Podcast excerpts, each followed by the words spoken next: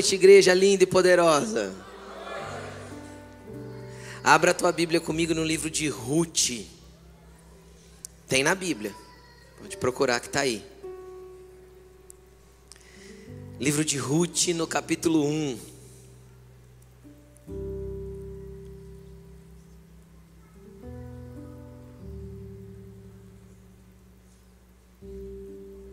Ruth 1. Deixa eu falar algo para você. Preste atenção aqui em mim. É muito comum, né, gente? Hoje, não é que é comum, é já é mais do que normal para gente. Nós estarmos todos com os celulares na mão durante o culto. Até porque às vezes tua Bíblia está aí, teu bloco de anotações está aí. É, tem muitas pessoas que usufruem isso tudo, isso é maravilhoso e nós não vamos é, andar para trás e falar que isso não é legal. É, é a realidade de, dos nossos dias, daqui para frente vai ser assim. O que, que eu quero falar para você? Para que você não se distraia com o teu celular. Sabe por quê? Porque o semeador saiu a semear. E parte da semente caiu à beira do caminho.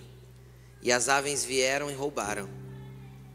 Você sabe o que é essa semente que cai à beira do caminho e as aves vêm e roubam? É aquele que, ouvindo a palavra, não a entende e por isso não desce ao seu coração. Então, o que, eu quero dizer com isso? Que todas as vezes que você se distrai e não entende a palavra, não entende aquilo que está sendo pregado, e o inimigo vai roubar a semente que está caindo sobre você, que é uma terra fértil. E isso faz o que? Faz com que não gere frutos na tua vida. Ou seja, amanhã, quando você acordar de manhã, você não vai nem lembrar o que pregou hoje. Quando chega terça no Gari, as pessoas, o líder do Gari vai olhar, então, quem, o que mais falou com você na palavra de domingo? Às vezes você fica assim, o que, que pregou domingo, o que, que pregou domingo, o que, que pregou domingo? Aí alguém fala, aí você fala, ah, é verdade. Ou seja, não frutificou nada. Entende? Não gerou fruto algum, foi só uma informação que passou, como mais uma, né? Um outro problema da nossa geração é que nós somos uma geração muito fluida, muito líquida. O que, que é isso, pastor? É uma geração que tem muita informação, mas pouco dessa informação que recebemos nós processamos. Entende? A informação de ontem para nós, ela já é ultrapassada. Nossa, agora que você ficou sabendo disso? Por quê? Porque nós temos uma velocidade de informação muito grande por causa da internet. Só que nós nos informamos de muito e absorvemos muito pouco. Então a palavra de Deus para você não pode só ser mais uma informação que você recebe no domingo à noite. Ela precisa gerar vida para a tua segunda-feira. Entende? Por isso esteja muito atento. Não deixe que o inimigo roube você por causa das notificações, por causa das mensagens de WhatsApp, ou da tentação de clicar em cima do ícone do Instagram. Entendeu? Então, Esteja atento. Em nome de Jesus. Amém? Ruth capítulo 1, versículo 15. Eu vou ler daqui a pouquinho. Eu quero que você acompanhe aqui comigo primeiro. Nós já estamos há três semanas falando sobre paternidade geracional e hoje nós vamos falar sobre a vida de um remidor. E se você está aqui pela primeira vez, deixa eu inteirar você do assunto, porque senão você vai, às vezes, você vai ficar não vai compreender completamente aquilo que a gente vem falando. Primeiramente, se você não, assist, não, não participou, não assistiu, não, não pegou as duas, as duas primeiras mensagens sobre esse tema, vai lá no YouTube ou abaixe o nosso aplicativo. Lá no aplicativo tem e assista as mensagens. Eu tenho certeza que vai edificar muito a sua vida. Tenho certeza disso. Mas hoje nós vamos falar a respeito de o que é ser um remidor. E a gente estudou nas últimas duas semanas, ou ouviu e aprendeu nas duas últimas, duas últimas semanas a respeito da vida de Ló. O quanto ele foi uma pessoa, um filho adotivo para Abraão, o quanto Abraão ensinou ele levantar altares, ensinou ele a servir a Deus, e que num dado momento Ló escolheu por aquilo que viu. Ou seja, ele deixou os olhos dele e a terra conduzirem os seus passos. E aí a semana passada a gente foi vendo que cada passo que ele dava, ele piorava a situação dele, né? Tipo assim, vem uma situação difícil, ele vai como prisioneiro de guerra, mas ele escolhe voltar para Sodoma. E aí, de repente, os anjos chegam para tirar, ele hesita em sair, ele foi se aprofundando no erro. E ele não protegeu nem ele, nem a casa dele, nem a sua família, até o ponto dele deixar suas filhas crescerem envolvidas numa cultura completamente deturpada. E aí, quando Ló já era um pouco mais velho, as suas, ele foi morar num lugar isolado com as suas duas filhas. E uma olhou para a outra e falou: oh, Não tem homem para a gente casar, então vamos embriagar o nosso pai e vamos nos deitar com ele. E aí elas conceberam do próprio pai. E, e aí Ló passou a ter uma família que era tipo essas famílias de hoje em dia amarrado com arame, sabe?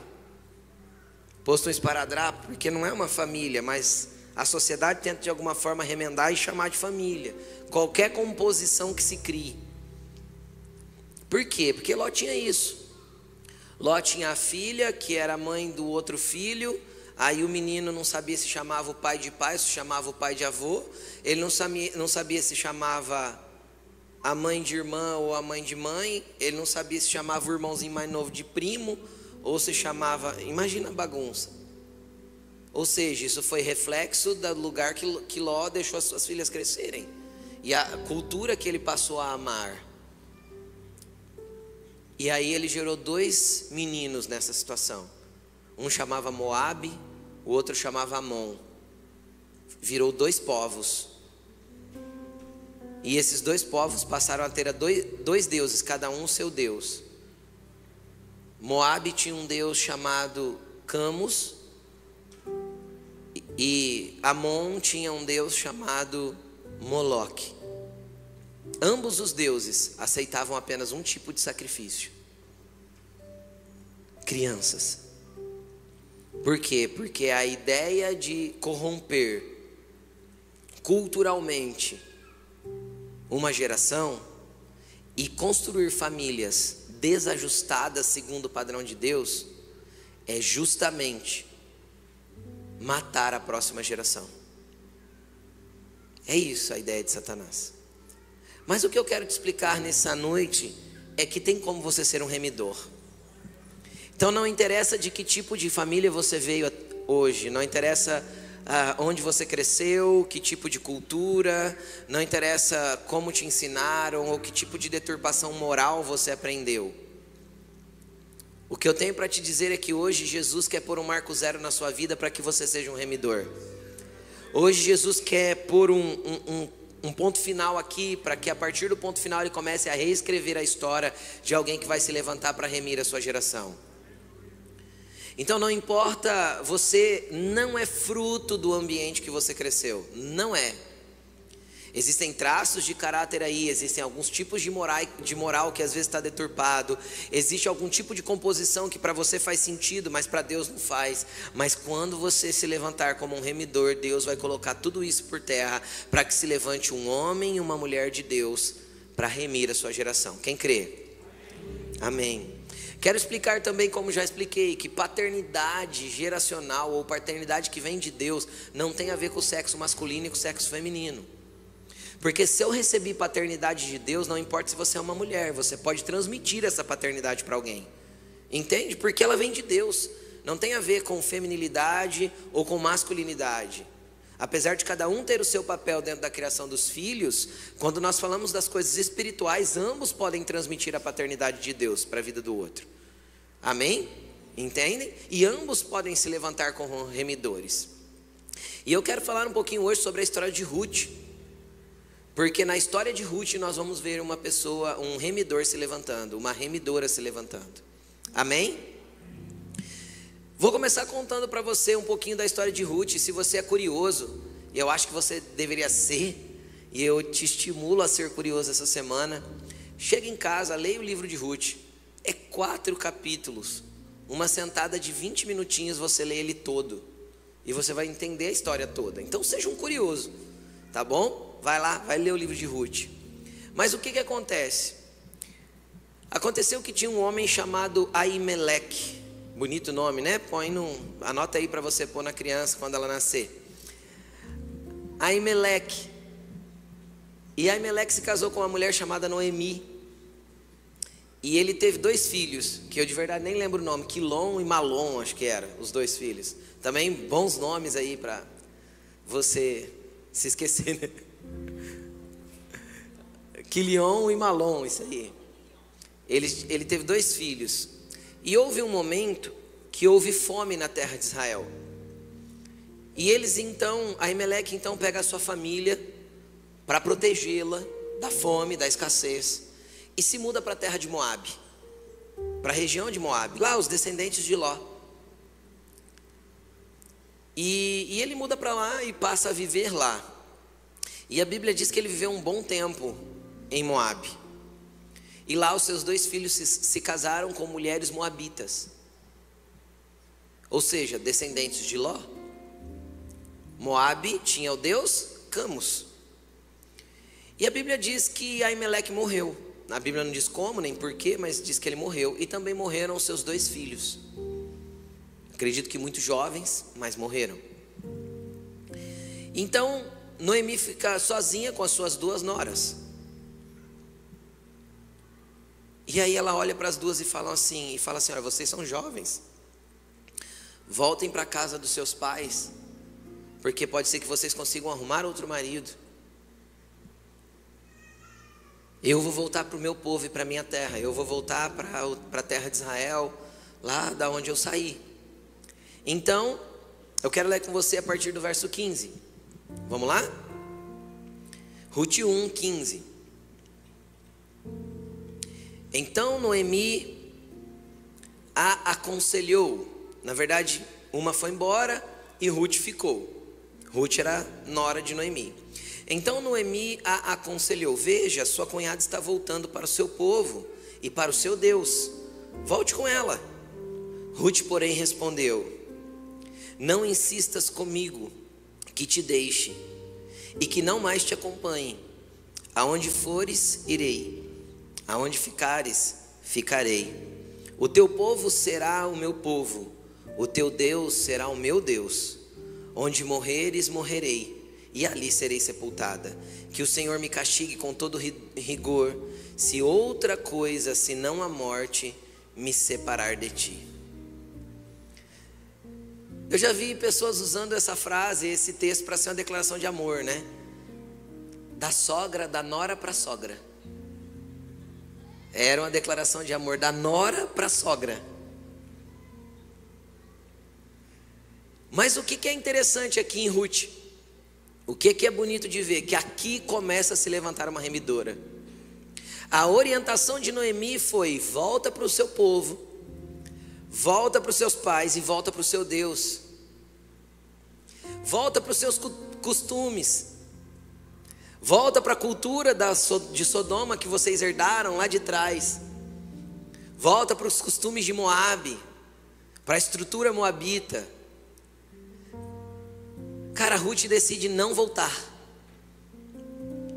O que, que eu percebo aqui? Primeiro, ela resolveu romper de uma vez por todas com tudo aquilo que era a cultura que ela via dentro do povo moabita. Ou seja, ela teve que ter um posicionamento que era completamente oposto às realidades daquilo que os olhos viam. Completamente oposto ao seu antepassado Ló, que escolheu conforme olhou e viu as campinas do Jordão, o lugar mais bem irrigado, o lugar onde tinha mais pasto. Ela não. Ela olha para Noemi, ela não vê perspectiva nenhuma. Ela olha para Noemi, ela não vê nenhum tipo de benefício em estar com, com Noemi. Noemi agora não tinha nada para oferecer para ela. Nada. Logo mais abaixo nós vamos ver Noemi ainda dizer assim, ou um pouco acima, acho que é. Noemi vai dizer assim, ó: Voltem para os pais de vocês. Por quê? Porque mesmo que eu pudesse ter filhos ainda para que vocês se casassem, não daria até eles crescerem. Tipo, para que que vocês vão ficar comigo? O que que eu vejo aqui? Qual que é o primeiro posicionamento de um remidor? É olhar fora da perspectiva daquilo que a terra tem para oferecer. Não tem a ver com o que os seus olhos estão vendo, tem a ver com aquilo que você crê. Não tem a ver com aquilo que a terra tem para te oferecer. Noemi não tinha exatamente nada para oferecer para Ruth. Noemi não tinha nenhum benefício para dar para ela. Elas iam se empenhar numa viagem na onde era extremamente perigoso, duas mulheres viajando sozinha. Não se fazia isso naquele tempo. Elas, volta, elas podiam voltar para Israel e não serem aceitas lá no, no, no meio, principalmente porque era uma estrangeira, era uma moabita no meio do povo de Israel. Ela poderia ser rejeitada, ela poderia não ser aceita, ela poderia nunca mais se casar. Ela não olhou com aquilo que os olhos humanos viam. Ela não fez uma análise vendo o que a terra teria de melhor para oferecer para ela. Não, ela fez uma declaração que ecoa até hoje. O seu povo será o meu povo e o seu Deus será o meu Deus. Um remidor, ele se levanta entendendo que ele vai servir a Deus independente das circunstâncias.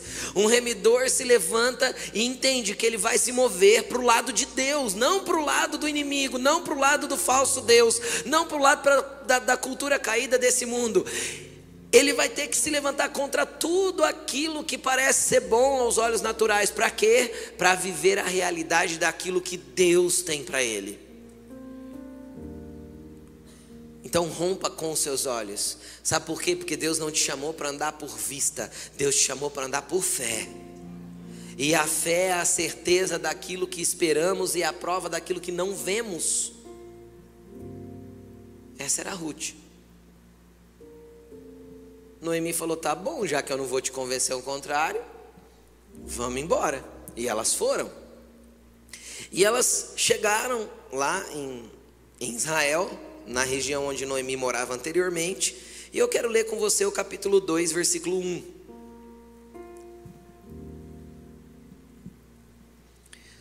Noemi tinha um parente por parte do marido, era um homem rico e influente, pertencia ao clã de Elimeleque e chamava-se Boaz.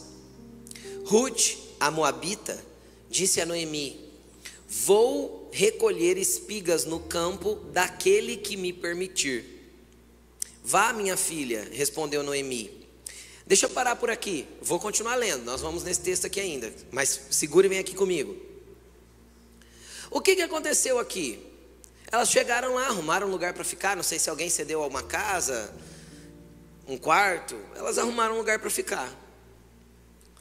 Primeiro dia lá que elas estavam lá, Ruth olhou para Noemi e falou assim: Eu vou trabalhar,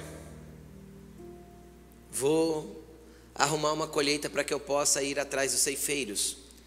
O que, que é isso? Deixa eu explicar para você o contexto do tempo, a lei da época. Quando um homem tinha uma plantação, uma família tinha uma plantação, existiam algumas leis na hora da colheita. Primeiro, todas as beiradas da colheita era para o pobre e para o necessitado. Sabe aquela, aquela que você planta na margem assim? Sabe igual antigamente, você é crente, não faz isso, mas que você pulava a cerca na beira da rodovia pegar umas laranjas do, da lavoura do outro, isso é roubo. Porque tem a cerca, aquilo delimita uma área privada, dali para dentro pertence a alguém. Então se você pega é roubo. Tudo bem? Porque não tem a lei da beirada aqui no Brasil, tá? Lá em Israel tinha. Então tudo que ficava naquela borda da lavoura era para o pobre e para o necessitado. Eles podiam pegar.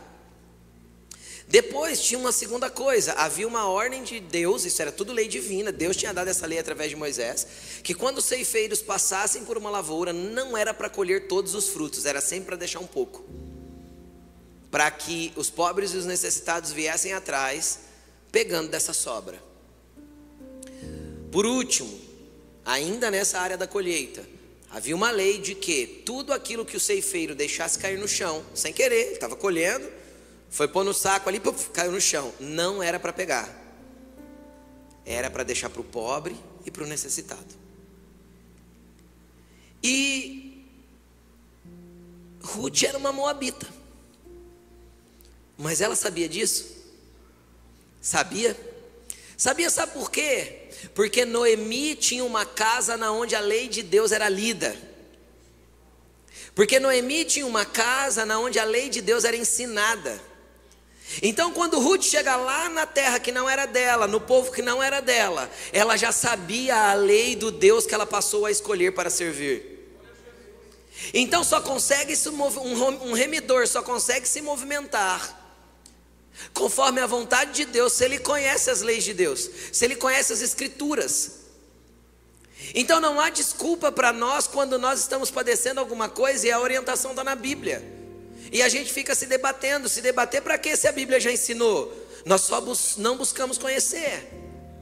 Ruth era uma moabita, uma estrangeira, mas ela vivia numa casa na onde a lei de Deus ela era aplicada. E se era aplicada, fazia sentido ela escolher esse Deus, porque ela olhava em Noemi e via o Deus de Noemi, e ela escolheu o Deus de Noemi, ela escolheu o Deus de Elimelec. Entende o que eu estou falando? Quando na tua casa os seus filhos vão escolher Deus por causa do teu, da tua atitude? Quanto na sua casa os seus filhos, os seus parentes, aqueles que se aproximam de você, vão escolher Deus pelo tanto que você conhece de Deus e conhece das Escrituras? Ruth sabia. Então, o papel de um remidor é conhecer as Escrituras para andar segundo elas. Jesus falou assim: Sabe quem é o que me ama? É o que ouve meus mandamentos e os guarda. Então, a gente ter uma retórica de que ah, eu amo Jesus, sou apaixonado por Ele e não conhecer versículo bíblico, e não conhecer os mandamentos de Jesus, nós somos nada mais, nada menos que hipócritas. Por quê? Porque este é o que me ama, aquele que ouve meus mandamentos e os guarda. Então nós temos que conhecer os mandamentos de Jesus a partir das Escrituras. Ruth, como remidora, conhecia. E aí o que, que acontece? Outro, outra característica do remidor: ele não é preguiçoso, ele vai à luta pela sua família. Seja essa luta uma luta espiritual, seja essa luta uma luta natural. Ela se levantou e foi. Eu vou para alguma lavoura e quem me permitir pegar depois dos ceifeiros, eu vou pegar. E porque quem me permitir não era lei, era, mas ela era estrangeira, lembra? Ela podia não ser aceita. Mas vamos continuar. Versículo 3. Então ela foi e começou a colher espigas atrás dos ceifeiros. Casualmente, entrou justo na parte da plantação que pertencia a Boaz, que era do clã de Elimeleque. Querido, deixa eu te falar uma coisa. Para quem não crê, existe coincidência. Para quem crê, toda incidência vem de Deus. Entende? Você não vive pela coincidência, você vive pela Deus incidência. Deus intervém na tua vida e faz você trombar com aquilo que você precisa trombar. Faz você entrar na lavoura que você tem que entrar. Faz você encontrar com a pessoa que você tem que encontrar. Deus te conduz para o lugar que Ele tem que te conduzir. Quem se levanta como um remidor, deixa a preguiça de lado. Não fica olhando para as circunstâncias, não fica preocupado em não ser aceito, em ser rejeitado. Noemi não tá, Ruth não estava nem aí para nada disso. Ela levantou e foi. Coincidentemente, onde ela foi parar? Na lavoura do Boaz. Na lavoura do Boaz. Se você se levantar para ser um remidor, Deus vai te colocar nos lugares certos. Só que é necessário ter humildade para entrar nesses lugares certos. Sabe por quê? Porque uma coisa é você ir lá colher, essa, essa, essa lavoura é sua. Outra coisa é você estar tá no lugar de pobre e necessitado ainda ter humildade para ir lá atrás dos ceifeiros, se mostrar como um necessitado. E às vezes a tua necessidade não é de dinheiro nem de coisas da terra. Às vezes a tua necessidade é espiritual. Só que às vezes nós somos tão orgulhosos que a gente pensa que não precisa de ninguém para resolver os nossos problemas espirituais. Tem gente que está morrendo com problemas emocionais e, não, e é tão orgulhoso que nem um psicólogo procura. Quem está entendendo o que eu estou falando? Então a vida de um remidor precisa ter ambientes de humildade onde você reconhece: eu preciso da pessoa. Eu preciso.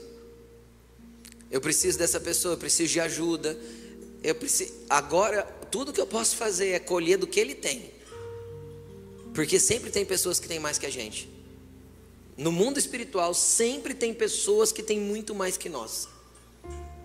E não tem problema a gente andar atrás dessas pessoas. Como referência. Vai na frente, o que cair de você, se sobrar para mim, está maravilhoso. Ah, pastor, eu não acho que é assim. Certa vez uma mulher chegou em Jesus e ela era cirofenícia. E ela agarrou em Jesus e falou: Liberta minha filha. Jesus falou assim: ó, Não é bom tirar o pão da boca dos filhos e dar para os cachorrinhos. Jesus olha para ela, aquilo mexe com Jesus. E ela pega e responde o seguinte: É, mas os cachorrinhos comem das migalhas que caem na mesa dos filhos. Sabe o que essa mulher estava falando? Eu sei que eu não sou importante para você como é o povo de Israel. Mas se sobrar alguma coisa do que eles comem, eu já me satisfaço. Sabe que é isso? Humildade. Humildade para colher atrás de quem tem. Às vezes você está num momento que você vai precisar andar atrás de alguém agora. Recolhendo o que está sobrando. Porque ele tem mais que você e está tudo bem. Está tudo bem. Por quê? Porque pode ser que essa pessoa só vai te encaminhar para perto de um resgatador. Todo remidor tem que encontrar o resgatador. Entende?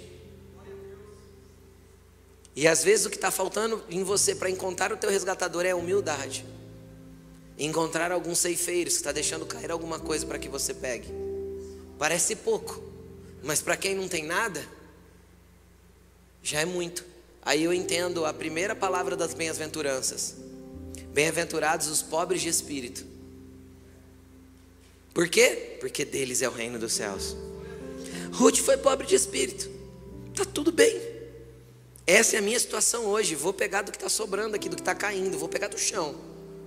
Mas não vou deixar de ir atrás. Não vou deixar de me levantar. Não vou me importar se eu vou ser rejeitado ou aceita.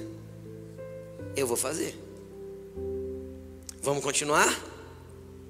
Versículo 4.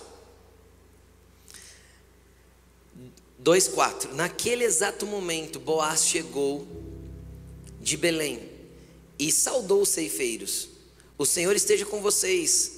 E eles responderam: O Senhor te abençoe. Boaz perguntou ao capataz dos ceifeiros: A quem pertence aquela moça? O capataz respondeu: É uma moabita que voltou de Moabe com Noemi.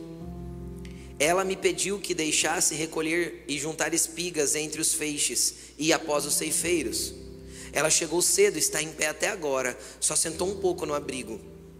Então Boaz, disse então Boaz a Ruth, ele chamou Ruth para conversar e falou para ela: Ouça bem, minha filha, não vá colher em outra lavoura, nem se afaste daqui, fique com as minhas servas.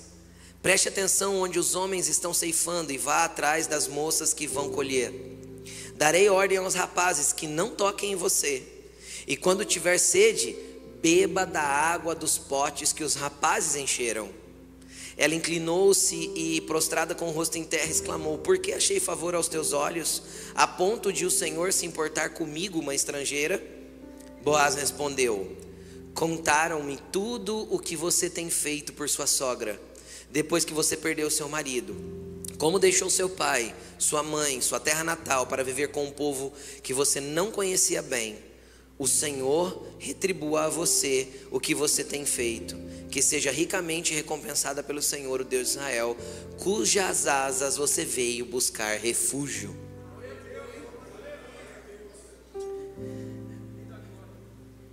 Ela saiu aleatoriamente e ela encontrou um parente de Noemi que já sabia da história. Deixa eu te contar uma coisa. Deus está vendo o que você faz quando ninguém está vendo. Não tinha espectadores para Ruth cuidar de Noemi. Não tinha aplausos, não tinha tapinha nas costas, não tinha parabéns, nem muito bem.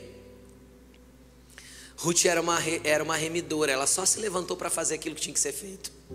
Ela escolheu Deus de Noemi e decidiu ficar com Noemi, pronto, acabou. Sabe onde eu vejo isso na Bíblia? Atos capítulo 10 fala de um homem chamado Cornélio. Ele era um centurião.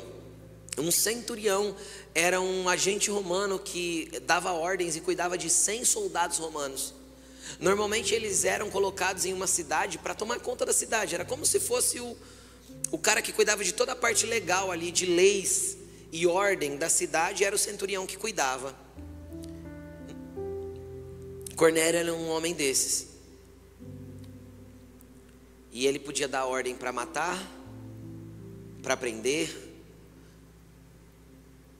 para fazer o que ele quisesse com qualquer pessoa, entende? O centurião tinha esse poder numa cidade.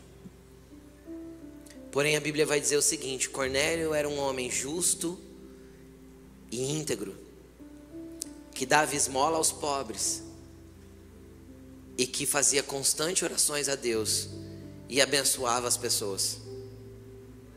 Em uma tarde, quando ele estava orando, de repente o anjo do Senhor apareceu para ele. Ah, cara, não interessa se ele é italiano, ele era italiano. O primeiro homem não judeu a, a se converter, biblicamente dizendo, foi Cornélio. Não interessa se ele é italiano, se ele é grego, se ele é romano, se ele é moabita, não interessa de onde ele veio.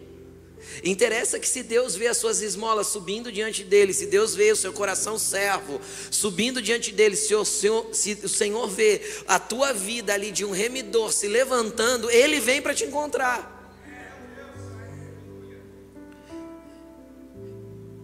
Então, reputação é aquilo que você faz diante dos homens e eles te aplaudem, mas caráter é aquilo que você faz quando ninguém está te vendo e Deus te aplaude. Entende? Deus estava aplaudindo Ruth. Então, quando Deus teve que conduzir Ruth, ele conduziu para a lavoura certa. Para quê? Para ela encontrar um resgatador naquela lavoura. E sabe o que é interessante? Ele chega lá e fala assim: Filha, pega o que você quiser, vá atrás dos ceifeiros, vai para os melhores lugares. Onde você vê que eles vão? Vai atrás das moças que estão com eles. Não fique acanhado, eu estou te dando o lugar que todas têm. E quero te falar mais uma. Não precisa ir no poço pegar a tua água, pode beber da água que os próprios moços encheram. Sabe o que isso significa? Que você vai encontrar uma fonte de água da vida quando você se posicionar e se levantar. Deus vai te conduzir para o lugar certo onde nunca mais você terá sede. Porque Jesus um dia se levantou e falou assim: ó, quem tem sede, vem a mim e beba, porque eu dou de graça da fonte da água da vida. Na lavoura do Senhor você vai encontrar não só alimento, mas vai matar a sede da tua alma, e ali um remidor começa a nascer.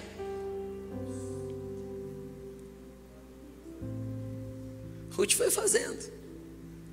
E as coisas foram acontecendo. Aí vamos contar a história de quando ela volta para casa, capítulo 2, versículo 19. Ela volta para casa no final da tarde. Ela levou embora nada mais, nada menos que uma uma arroba de cevada para casa, ou seja, o problema da escassez tinha acabado. Quando você encontra Deus, querido, e quando você deixa Ele te conduzir para o lugar que Ele tem para te conduzir, não tem escassez que permanece, não tem sede que fica, não tem fome que permanece. Ele é o teu Senhor, o teu provedor. Ela só escolheu Ele, ela escolheu Deus e permaneceu com Deus. Ela trocou o Camus, ela quis o Senhor. Ela trocou a cultura de Moab, ela quis a cultura do povo de Deus. É uma escolha. A sogra lhe perguntou: Onde você colheu hoje? Onde você trabalhou? Bendito seja aquele que se importou com você. Porque ela falou assim: ela viu o tamanho do saco que ela trouxe para casa de grãos. Então Ruth contou à sogra com quem tinha trabalhado. O nome do homem com quem trabalhei hoje é Boaz. Noemi exclamou: Seja ele abençoado pelo Senhor e que não é, pelo Senhor que não deixa de ser leal e bondoso com os vivos e com os mortos e acrescentou: aquele homem é nosso parente, é um dos nossos resgatadores. Todo remidor Deus vai conduzir para encontrar o resgatador. Porque eu não levanto para ser um remedor por mim, por mim mesmo. Alguém precisa me resgatar. Um dia, alguém morreu na cruz para ser o meu resgatador e o seu resgatador. Você só precisa se deixar ser resgatado. Você precisa se deixar ser resgatado. Agora, como eu vou ser resgatado, pastor? Ruth capítulo 3, versículo 6. Então ela desceu para a eira e fez tudo o que a sua sogra tinha recomendado. Então deixa eu te contar aqui o que aconteceu. Passado alguns dias, não foi no mesmo dia, mas passado alguns dias, Ruth estava lá, indo lá para a roça lá, né, do, do Boaz. Quando Ruth chega em casa, a sogra fala assim para ela: toma um banho, põe a sua melhor roupa, está escrito, se perfuma, volta lá para eira. Eira era o lugar onde jogava os grãos, né? Fica de longe, não deixa ninguém te ver. Por quê? Porque não era lugar para mulher à noite. Quando você fica de olho em Boaz, onde, onde você vê que ele deitar, você vai lá, descobre os pés dele e deita nos pés dele. E aí ele vai te dizer o que você tem que fazer. Vamos ler o texto. Ó. Então ela desceu para a eira e fez tudo o que a sua sogra lhe tinha recomendado. Quando Boaz terminou de comer e beber e ficou alegre e foi deitar-se perto do monte de grãos, Ruth aproximou-se sem ser notada, descobriu os pés dele e deitou-se. No meio da noite, o homem acordou de repente. Ele se virou e assustou-se ao ver uma mulher deitada aos seus pés. Quem é você? perguntou ele. Sou sua serva Ruth, disse ela. Estenda a sua capa sobre a sua serva, pois o Senhor é resgatador. Querido, deixa eu te explicar uma coisa. Quando a gente conhece e passa a saber quem é nosso resgatador, não adianta a gente ficar preso àquilo que ele já fez por nós. Boaz já tinha matado a fome de Ruth. Boaz já tinha matado a sede de Ruth. Boaz já tinha abençoado Ruth. Ela já tinha, ela já tinha bênçãos materiais para estar satisfeita. Sim ou não? Sim, só que a salvação que Jesus conquistou na cruz para nós não é apenas para você entrar, para ficar sendo abençoado nas coisas que a terra pode te dar, só apenas nas coisas que você precisa aqui. O Senhor quer que você vá um passo além. Você conhecer um resgatador, então não tem a ver com o que ele pode te dar, com as bênçãos que ele pode dar para a sua vida, ou com os tipos de promessas que você pode fazer para receber uma dádiva. Não tem a ver só com as coisas da terra, tem a ver com você ir mais fundo e se prostrar aos pés dele limpo e perfumado, sabe o que é isso? Longe do pecado, abandonado da tua velha vida, sabe? E deitar ali nos pés dele e falar: Jesus, eu fico aqui até que o Senhor me resgate por completo, até que a minha vida não seja mais minha, mas eu pertença a você por completo. Então nós temos que entender que a vida de um remidor é ir para os pés do resgatador. Quando Boaz acordou, ele assustou, lógico. É óbvio. Quem é você? Estava escuro, né? Ela fala, eu sou Ruth. Aí ela estende a sua capa sobre mim. Você é meu resgatador. Sabe o que significa a capa? A capa tinha dois simbolismos bíblicos. Um, a capa era a identidade e autoridade de um homem. Quanto mais rico ele era, mais elaborada a capa dele era e mais autoridade ele mostrava no meio do povo. Segundo ponto que a capa traz, cobertura e proteção. Por quê? Porque nos dias de frio, e lá faz muito frio na época do inverno, era o que cobria ele. Ele tinha as roupas de baixo, ele usava uma capa. Inclusive, normalmente o homem dormia com a sua própria capa. Era tipo já o cobertor também. Então simboliza proteção e autoridade. Sabe o que ela falou para o seu resgatador? Não me basta apenas ser, ter a fome saciada, não me basta apenas ter a sede saciada. Eu quero a sua proteção e a sua autoridade sobre a minha vida. Eu quero a sua proteção e a sua autoridade sobre a minha vida. Quando foi a última vez que você foi para os pés de Jesus para não buscar nada da terra, apenas para encontrar um resgate para que ele colocasse sobre você a autoridade dele, o poder dele, a proteção dele? Qual foi a última vez que você foi para os pés do seu resgatador para pedir nada mais, nada menos do que ele? Quando ele, ele levanta, sabe o que ele diz? Para ela.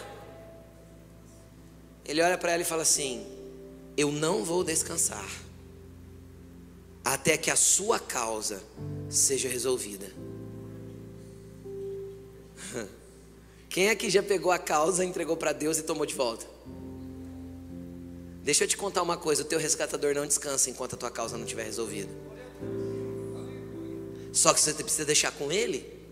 Ruth teve que voltar para casa com Noemi sem saber o que ia acontecer. Sem saber como que a situação ia ficar. Por quê? Porque aqui era uma questão legal. Vou explicar agora a legalidade da questão. Essa lei a, Noemi conhecia, a Ruth não. Ela tinha uma casa que conhecia o entendimento. O que, que era a lei? Todo israelita tinha uma herança. E isso era tão sério que a cada 50 anos, quem já ouviu falar no ano do jubileu? O que, que era o ano do jubileu? A cada 50 anos, todo mundo tinha que. Ele podia ter vendido a herança, perdido a herança, a terra, ele podia ter. O que acontecesse? Ele podia ter se vendido como escravo. Eu podia ter ficado tão pobre que eu cheguei em alguém mais rico e falei, cara, me compra, eu não tenho condição de me manter, nem a mim nem a minha família. Eu quero ser teu, teu escravo daqui para frente. No ano do jubileu, tudo voltava ao zero. Ele recebia a terra de volta, a liberdade de volta, a família de volta, tudo de volta propriedade, tudo, tudo de volta. E Aimeleque tinha uma porção de terra antes de sair da terra. E ele largou. Quando era abandonado, uma pessoa podia entrar e tomar posse. Aimeleque saiu e largou a terra. Como Aimeleque morreu e os dois filhos morreram, as mulheres não tinham esse direito de ir lá requerer a terra da família. Então o que ela precisava de um resgatador. O que, que era o resgatador? O resgatador, naturalmente dizendo, era quem tinha direito de comprar e requerer a terra da família de volta. Quando Boaz falou com Ruth, ele falou assim: Olha, eu, eu sou resgatador, porém eu não, eu não sou o primeiro da fila. Tem um outro parente mais próximo de vocês que ele tem, ele tem direito primeiro do que eu. Só que quem resgatasse as terras também teria, indiscutivelmente, que cuidar dessas duas mulheres viúvas até o fim da vida delas. Entende? Teria que dar alimento, teria que sustentá-las, cuidar delas dentro da propriedade que era delas até o fim da vida. E aí a Emelec fala: Ó, eu não vou descansar até que a sua causa esteja resolvida. Boaz, Boaz, esse daí. Eu não vou descansar até que a sua causa esteja resolvida. E ele foi para a porta da cidade e ele encontrou o outro resgatador, o outro parente. Ele falou: Ó, tem as terras lá do Aimeleque e tal. Ele falou: Não, eu compro. O outro falou: Eu fico. Então, só tem um detalhe: você tem que assumir duas mulheres. Aí o outro falou: Não, eu não posso fazer isso, não, não dá para mim. Ele falou: Então, deixa comigo. E Boaz assumiu Noemi e Ruth. Tinha um monte de gente que não te queria, e ainda tem. Mas tem alguém que decidiu pagar o preço da vida dele para te resgatar.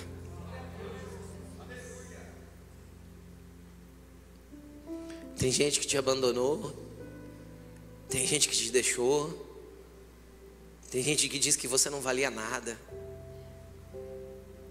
Tem gente que te rotulou. O falso, o mentiroso, o sem amor, o hipócrita, o vacilão, sei lá. Não importa do que te chamaram.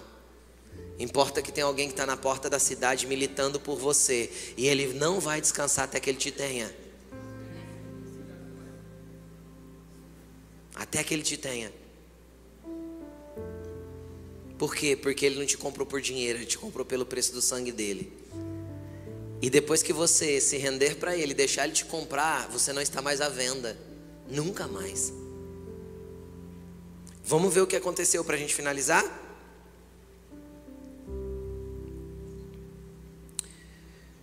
Ruth capítulo 4, versículo 13.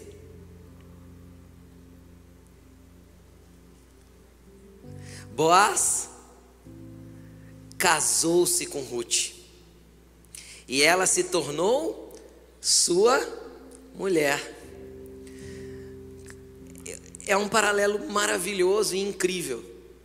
Do que que, do que, que a Bíblia nos chama? Noiva do Cordeiro. Do que, que a Bíblia diz que vai, o que, que a Bíblia diz que vai acontecer quando Cristo voltar? Um casamento. Porque o, res, o, o remidor que vai para os pés do resgatador se torna noiva dele até que ele venha. Entende? Você passa a ser dele. E aí eu vou te falar, vai um pouco a mais. Boaz a possuiu e o Senhor concebeu que ela engravidasse e desse à luz um filho. Deixa eu te falar uma coisa: se você for para os pés do teu resgatador, é impossível que ele não venha gerar coisas dentro de você, para que você dê à luz ainda neste tempo de algo poderoso e grandioso que ele quer fazer através da tua vida. Às vezes você hoje está na condição de estar ali na lavoura pegando o que comer espiritualmente dizendo, porque você está se sentindo escasso. Mas eu vou te falar: continua, se limpa, se perfuma, vai para os pés dele, porque um dia ele vai implantar dentro de você algo tão poderoso, você vai engravidar de Deus. E um dia você vai dar a luz e as pessoas vão olhar e falar: Uau, mas como pôde essa pessoa fazer tudo isso para Deus? Como pôde essa pessoa abençoar tanta gente? Como pôde essa pessoa resgatar tantos lós? Aí você vai dizer assim: Eu estou grávido do meu resgatador, estou gerando algo para ele aqui dentro no espírito que quando nascer as pessoas não vão entender, querido. Tem pessoas que carregam promessas aqui, que muita gente nem entende o tamanho dessas promessas. E que se você conta para os outros, te chamam de orgulhoso, de hipócrita, de tonto, de sei lá, de tudo quanto é coisa. Não importa o que digam, importa o tamanho do Deus que plantou dentro de você uma semente que vai brotar ali na frente. É só você continuar acreditando. É só você continuar em intimidade com Ele. Só gera para Deus quem tem intimidade com Deus. Só gera para Deus quem tem relacionamento com Ele, do contrário, não gera. Sabe por quê? Porque gravidez é a manifestação pública daquilo que foi gerado no secreto. E ninguém consegue esconder. Não é? Não tem quem consegue esconder uma gravidez. Vai crescer a barriga. Vai gerar desconforto. Sim ou não? Cadê as mulheres que já ficaram grávidas? Incômodo, vai te atrapalhar dormir algumas noites, vai fazer você ir no banheiro de 15 em 15 minutos. Então, o que Deus vai gerar dentro de você, às vezes vai incomodar um pouco, mas aquilo vai dar a luz em algo tão poderoso para Ele. Você só não pode se conformar com uma vida comum. Porque se você quer viver uma vida comum, você está na religião errada. Não dá para ser crente e ter uma vida comum. Porque não dá para se relacionar com o rei do universo, o teu resgatador, e se achar que você vai ficar igual. Não dá, não tem como. Ele vai mexer com você, ele vai plantar coisas dentro de você, ele vai mexer com as suas estruturas, ele vai te arrancar da situação que você está, ele vai te trazer para perto dele e ele vai te chamar de minha noiva. E aí, Ruth engravida e tem um filho. E as mulheres disseram a Noemi: O que, que isso significa? As pessoas vão ver que Deus está fazendo e não vão entender e vão celebrar com você e alguns vão ficar de bico. E está tudo bem? As mulheres disseram a Noemi: Louvado seja o Senhor, que hoje não deixou, não a deixou sem resgatador, que o seu nome seja celebrado em Israel.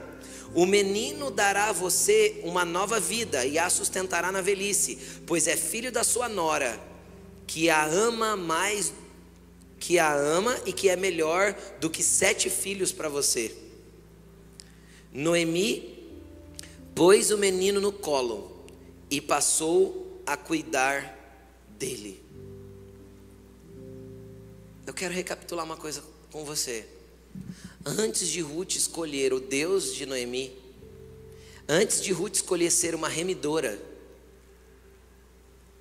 ela era uma moabita. Sim?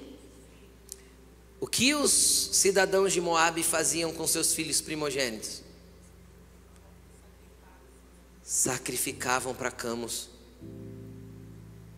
Dentro do aspecto natural, a, o caminho do primeiro filho de Noemi de Ruth, quer dizer, era morrer no altar de Camus. Mas agora ela já não servia a cultura desse mundo.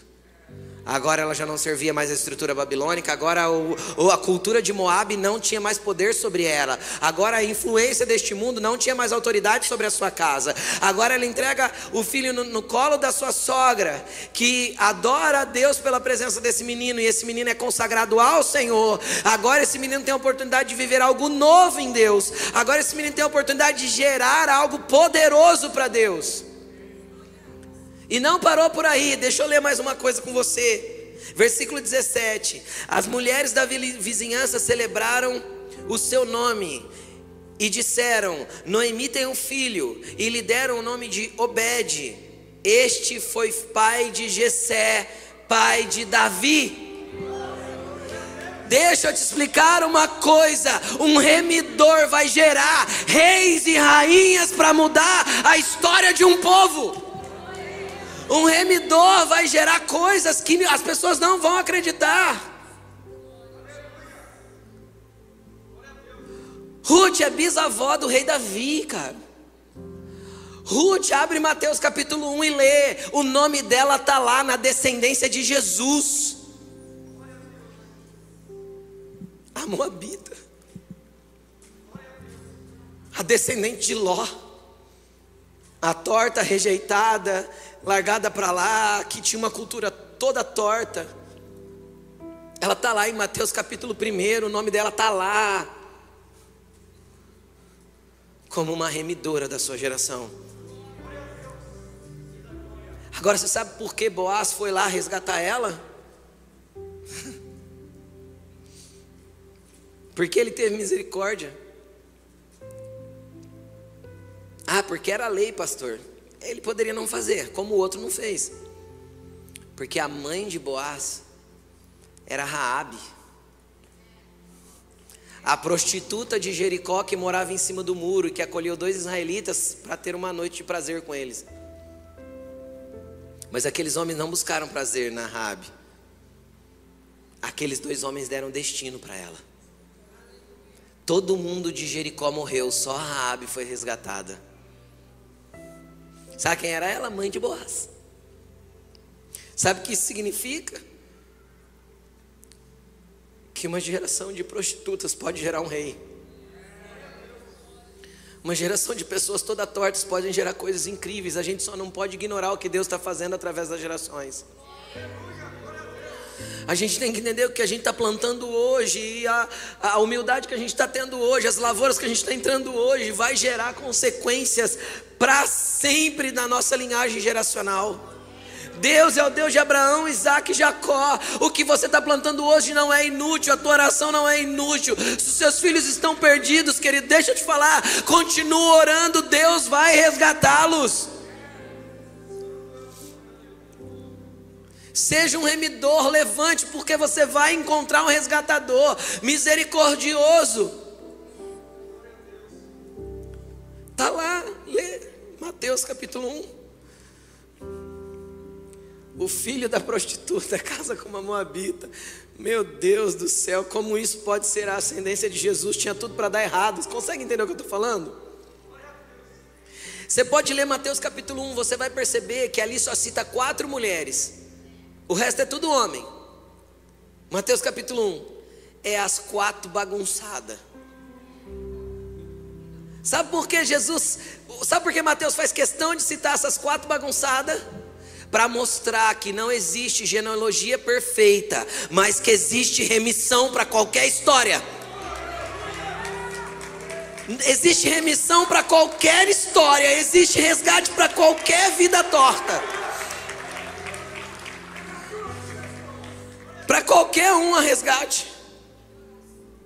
Não interessa de onde você veio, o que você viveu, tem um resgatador te esperando na porta da cidade. De braços abertos.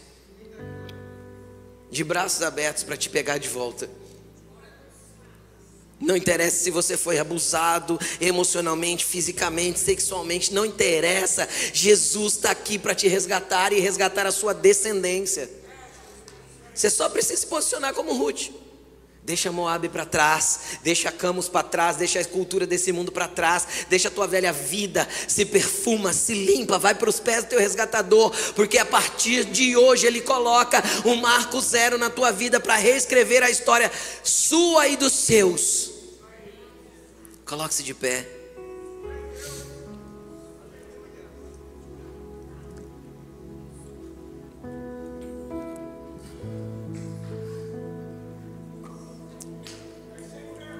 Em 1993. Não, em 1991. Quando minha mãe resolveu buscar o Deus que ela não conhecia. Ela não sabia que seria uma remidora. Mas ela remiu a minha geração.